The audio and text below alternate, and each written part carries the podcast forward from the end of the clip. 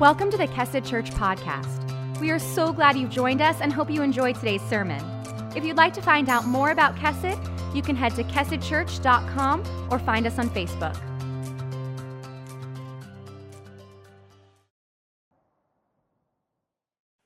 Well, good evening and welcome to Kesed Church's Good Friday service.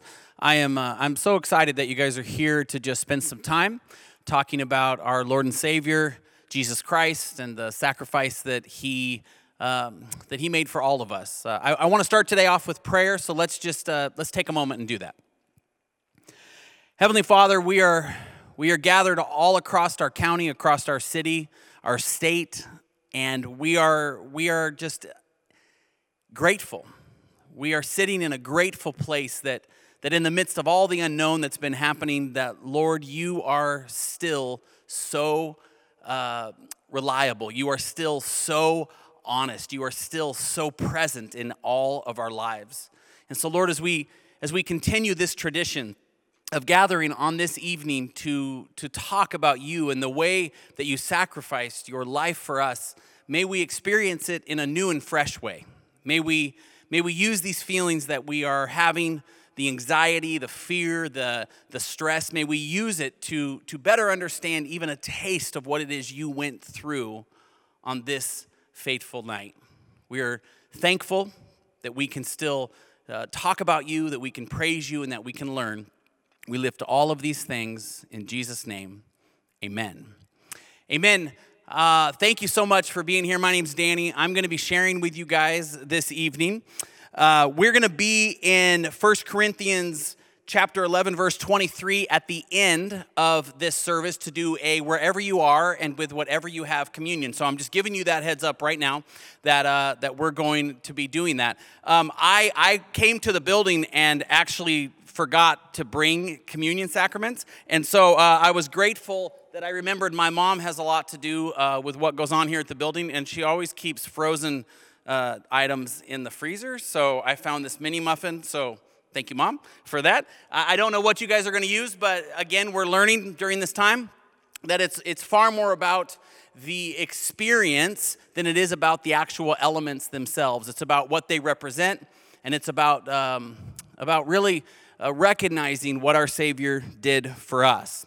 So let's uh, let's just let's just go into this together with our imaginations. Let's let's just go into that night. Come with me into that room. The disciples have found themselves in a surreal place. Something almost unexplainable, undefinable has happened to them. Jesus was dead. As you can imagine, they were completely undone and free falling this evening, this evening where Christ was sacrificed, their, their whole lives and everything they thought, even about their futures, their eternities, is now free falling. They were feeling much like T.S. Eliot did in the early 1940s when he said these words I said to my soul, Be still and wait without hope, for hope would be hope for the wrong thing. I, I, I think a lot of us quite easily can fall into that place where something just just undefinable and unexplainable has happened in our world. And we're suddenly asking questions we never thought we would ask just just a few weeks ago. This is where the disciples are. This is what they are feeling. It's like N.T. Wright describes sometimes he says there is a stillness not of rest but of poised anxious sorrow. I think some of us have asked to to slow down. I've heard this before in people's lives. I really need to slow down. I really need to just to, to take stock. I really need to find myself in a place where I can just think. And then suddenly that happens. Suddenly your whole world just screeches to a halt and you're in this place you you never thought of but it's a place that is not of rest but of as he said poised anxious sorrow that's where those disciples are in that upper room and i believe that's where a lot of us are that are gathered in our homes we're in that place of stillness, but it is very sad how we got here. We start asking, like they asked, what now to do? Where now to go? How now to be? I think we understand that. I think we relate to it. And I think because of that, perhaps this Good Friday will strike us in a way that is incredibly different than any other one has before. Uh. Wright, who I just quoted, actually recently wrote a beautiful piece for Time magazine on resisting the temptation to offer explanations for our current crises. This was directly to believers, to, to you and I. He writes, It is not the responsibility of the Christian vocation, then, to be able to explain what's happening and why. So many of us want that. So many of us want to tell people, well, you know, this is why. This, this verse is depicting these times, or this prophecy, or this explanation, or this thing. We are people who want to be able to hold on to something we can explain, something we can understand. But I'm just here to tell you that's not what Good Friday is about because these folks at this time didn't understand and they couldn't explain. We want that because it's, it's safe. But Good Friday is not about being safe. In fact, being a Christian really has very little to do with safety. It is part of the Christian vocation, actually, not to be able to explain, but instead, when things fall apart, to lament. N.T. Wright in his article said, Lament is what happens when people ask why and don't get an answer. How many of us just our situation just got described for us just on that simple quote. We are in a place of lamenting where we are trying to understand what is going on, and there really doesn't seem to be many answers. In this way, N.T. Wright's inviting us to remember that Christianity has always offered us a way to lament that eventually leads to hope. And this is because, and I'm going to give you a few points from his article. First off, that lament what Good Friday is about is a form of praise. Lament is a form of praise. Old Testament scholars estimate that two thirds of the Psalms are laments. Two thirds of the Psalms are laments. Yet the title of the compilation is praises. They're, that's how people read them, that's how people partake in them most of the time. How could a collection which includes so many complaints, so many uh, unanswered questions be considered praise? In common usage, the word lament and complaint are kind of interchangeable. I, I think when I tell someone I'm, I'm lamenting, they're like, oh, you're complaining, or I'm complaining, you may say, well, you're lamenting. But in the scripture, complaint and lament occur in different contexts and so can be distinguished as different concepts. I like this definition. A complaint is an accusation against God that maligns his character.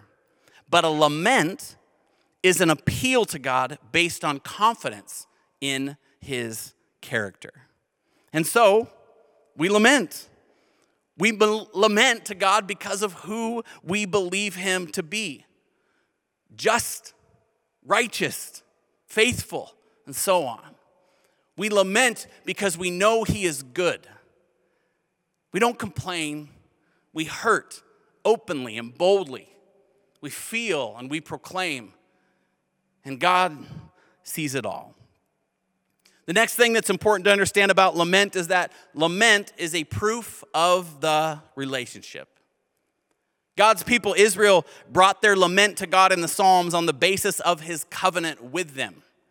These prayers and songs were not vain attempts to convince some distant deity to notice them.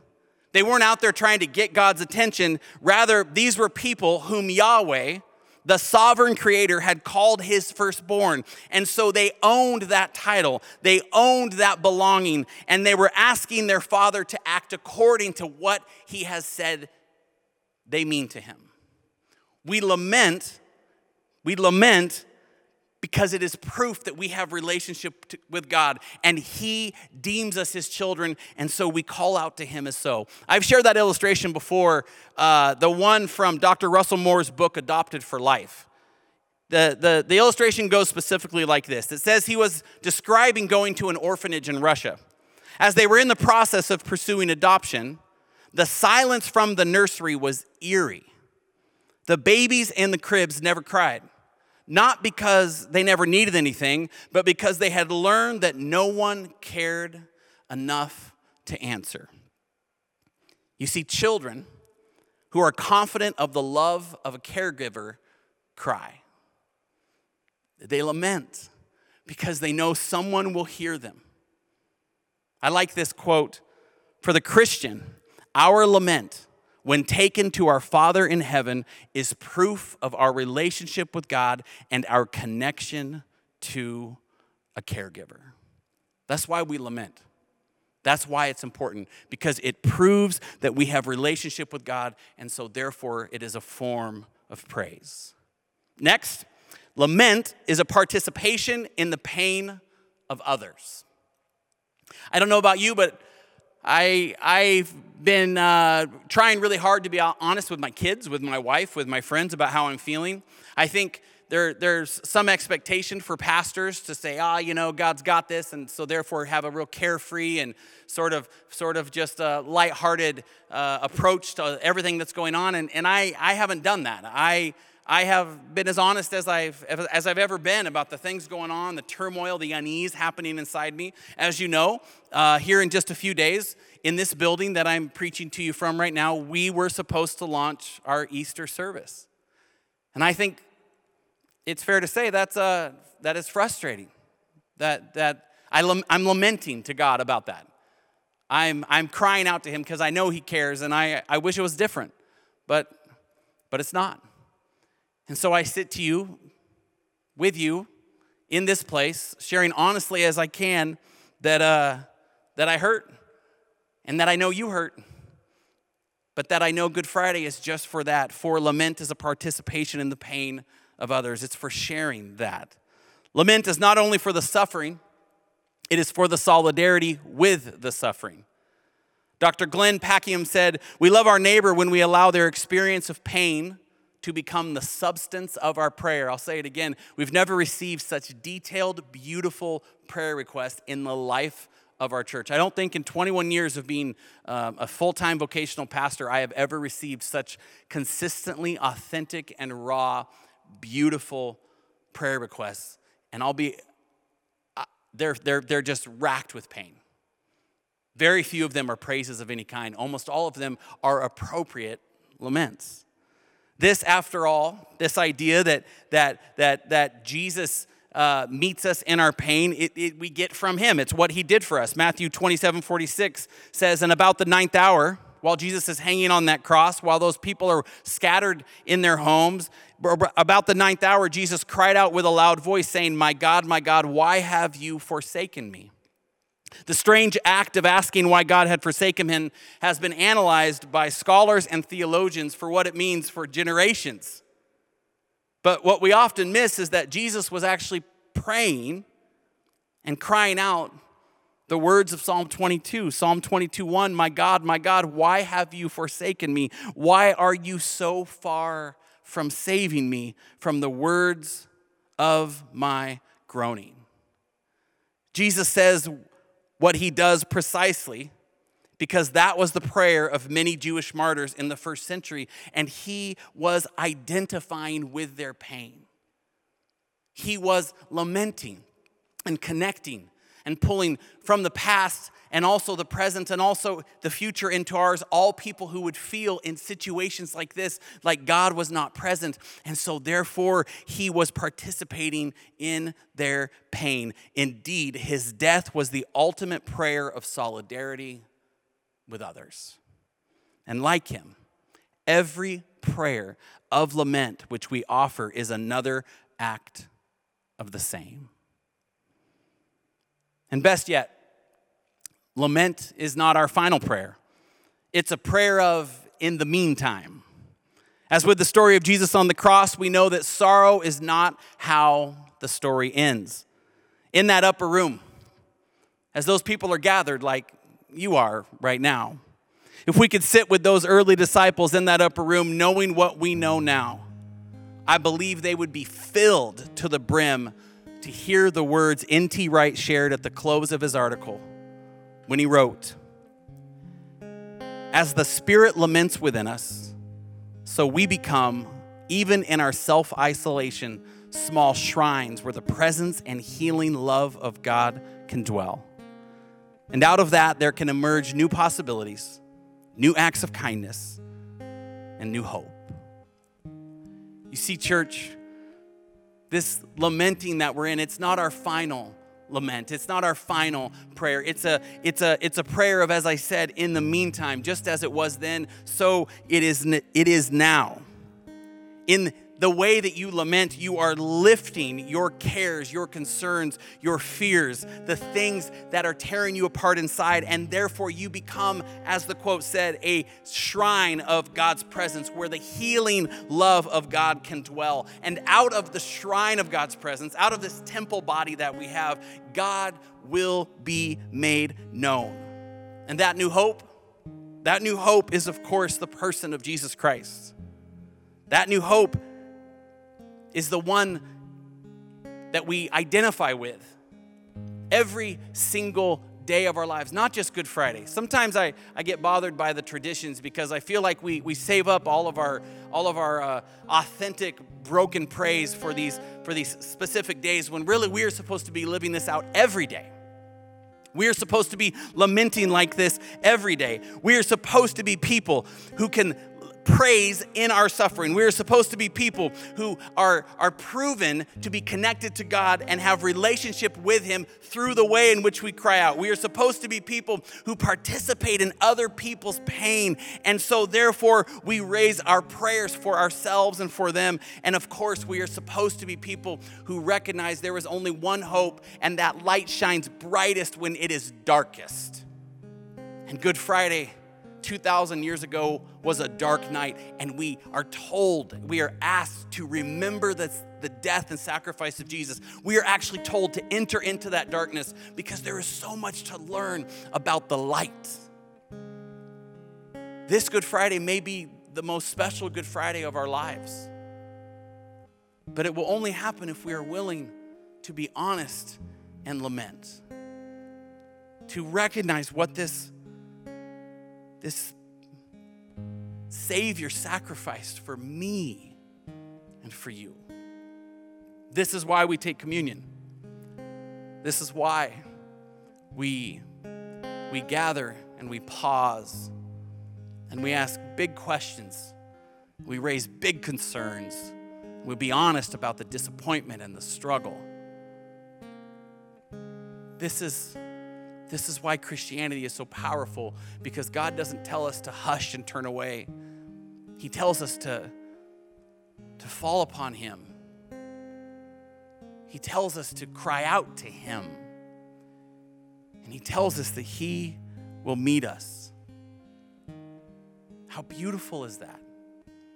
This God who desires to be our only and our everything. I want to give you a moment to gather your communion supplies. And while I do, I'd like you just to reflect uh, around this special that I'll have our worship team sing over you.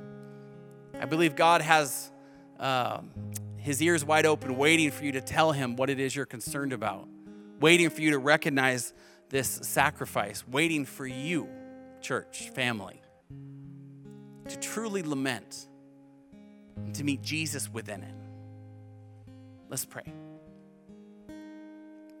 Heavenly Father, Lord, in this, in this situation at this time, I feel like the story of the cross is, is so um, appropriate and so active and alive.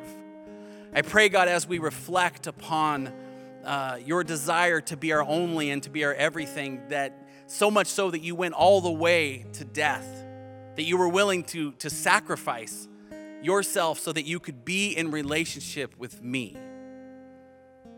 God, I just I ask that you would prepare our hearts as we get ready to partake in this sacrament with you. We lift this time to you now. Amen.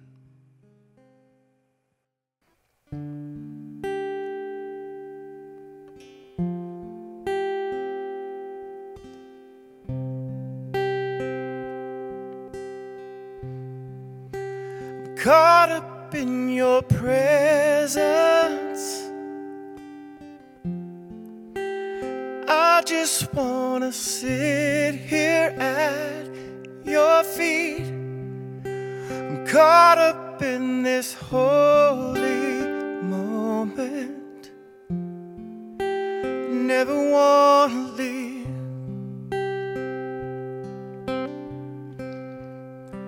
Oh, I'm not here for blessing. Jesus, you don't owe me anything more than anything that you can do. I just want you.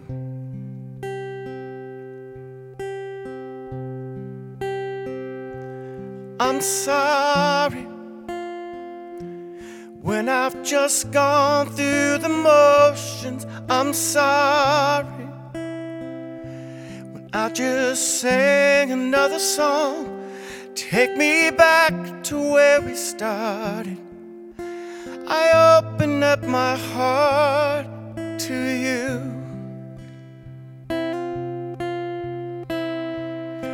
I'm caught up in your presence. I just want to sit here at your feet. I'm caught up in this holy moment. I never want to leave. Oh, I'm not here for blessings. No, Jesus. Jesus, you don't owe me anything more than anything that you can do. I just want you.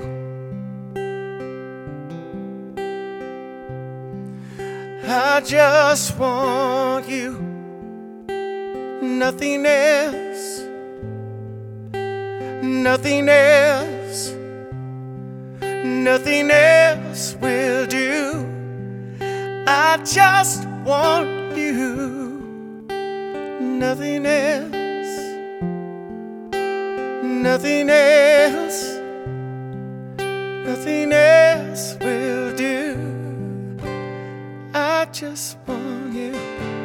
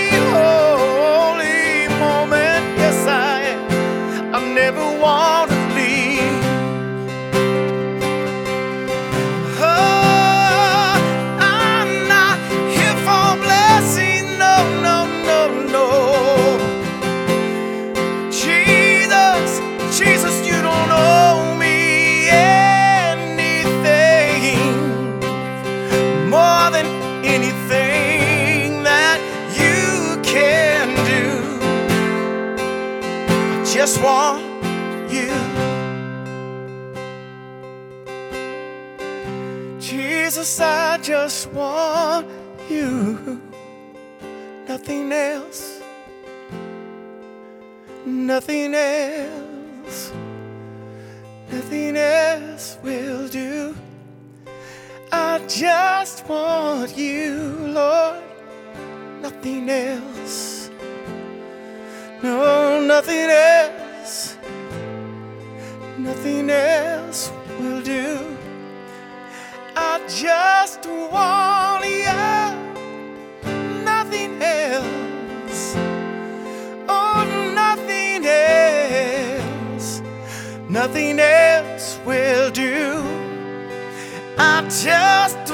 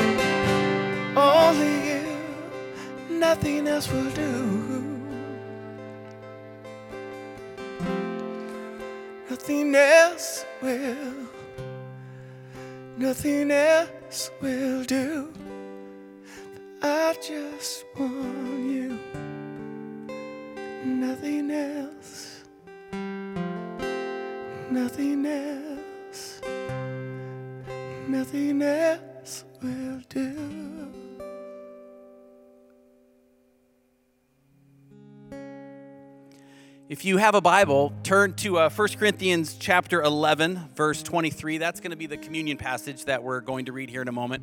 Before I, uh, I serve communion, I, I want to talk to folks that, uh, that maybe are watching that don't normally attend church. Uh, communion is something we do to remember, like this Good Friday service, the sacrifice of Jesus Christ.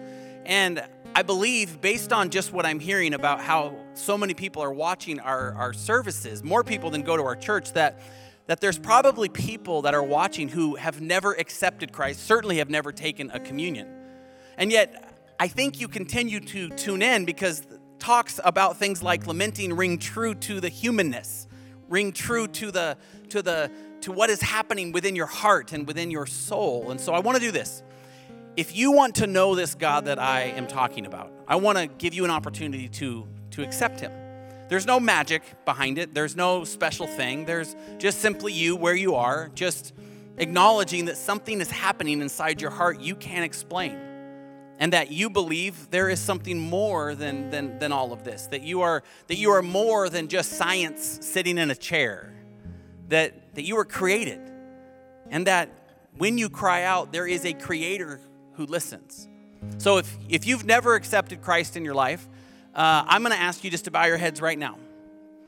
I'm gonna I'm gonna ask you just to uh, just quietly. You can say it out loud, or you can you can just say it within yourself. Either way, just say these words. Say, God, it's me. Lord, I feel like like you're there. I want to have connection and presence with you. I want to, to live my life truly alive. I recognize that this person, Jesus, died on a cross to restore relationship with me, and so I accept that. I confess my failures, my sins, my brokenness. Like all of us, I confess, God, that I have fallen short.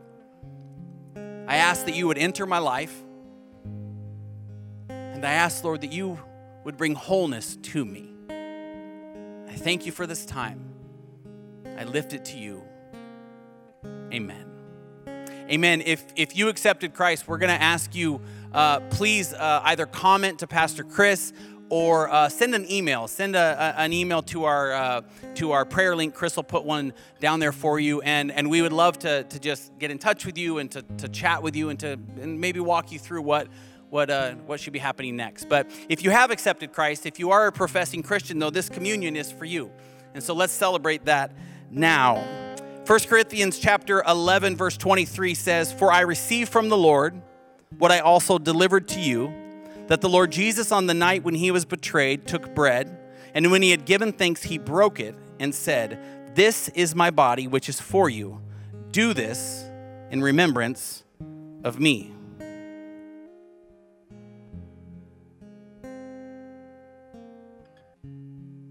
In the same way, he also took the cup after supper, saying, This cup is the new covenant in my blood. Do this as often as you drink it in remembrance of me. For as often as you eat this bread and drink the cup, you proclaim the Lord's death until he comes.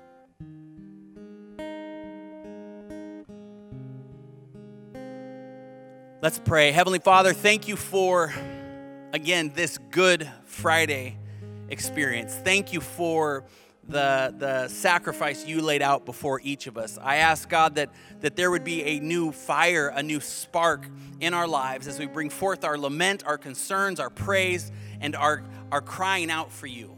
Thank you, Lord, that we can that we can gather at this time and bring you praise. In Jesus' name, amen.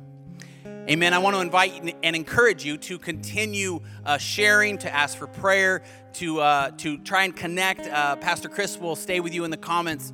And we are, of course, so excited to be with you on Easter Sunday, 9 and 11. Make sure and, uh, and check that out. uh, because, church, we are very much so a part of the resurrection story. And uh, every one of us watching right now, every single one of us has a God who knows our name and who is with us, who has defeated death and who is overcoming as we speak. So be encouraged, and I'll see you Sunday morning. God bless.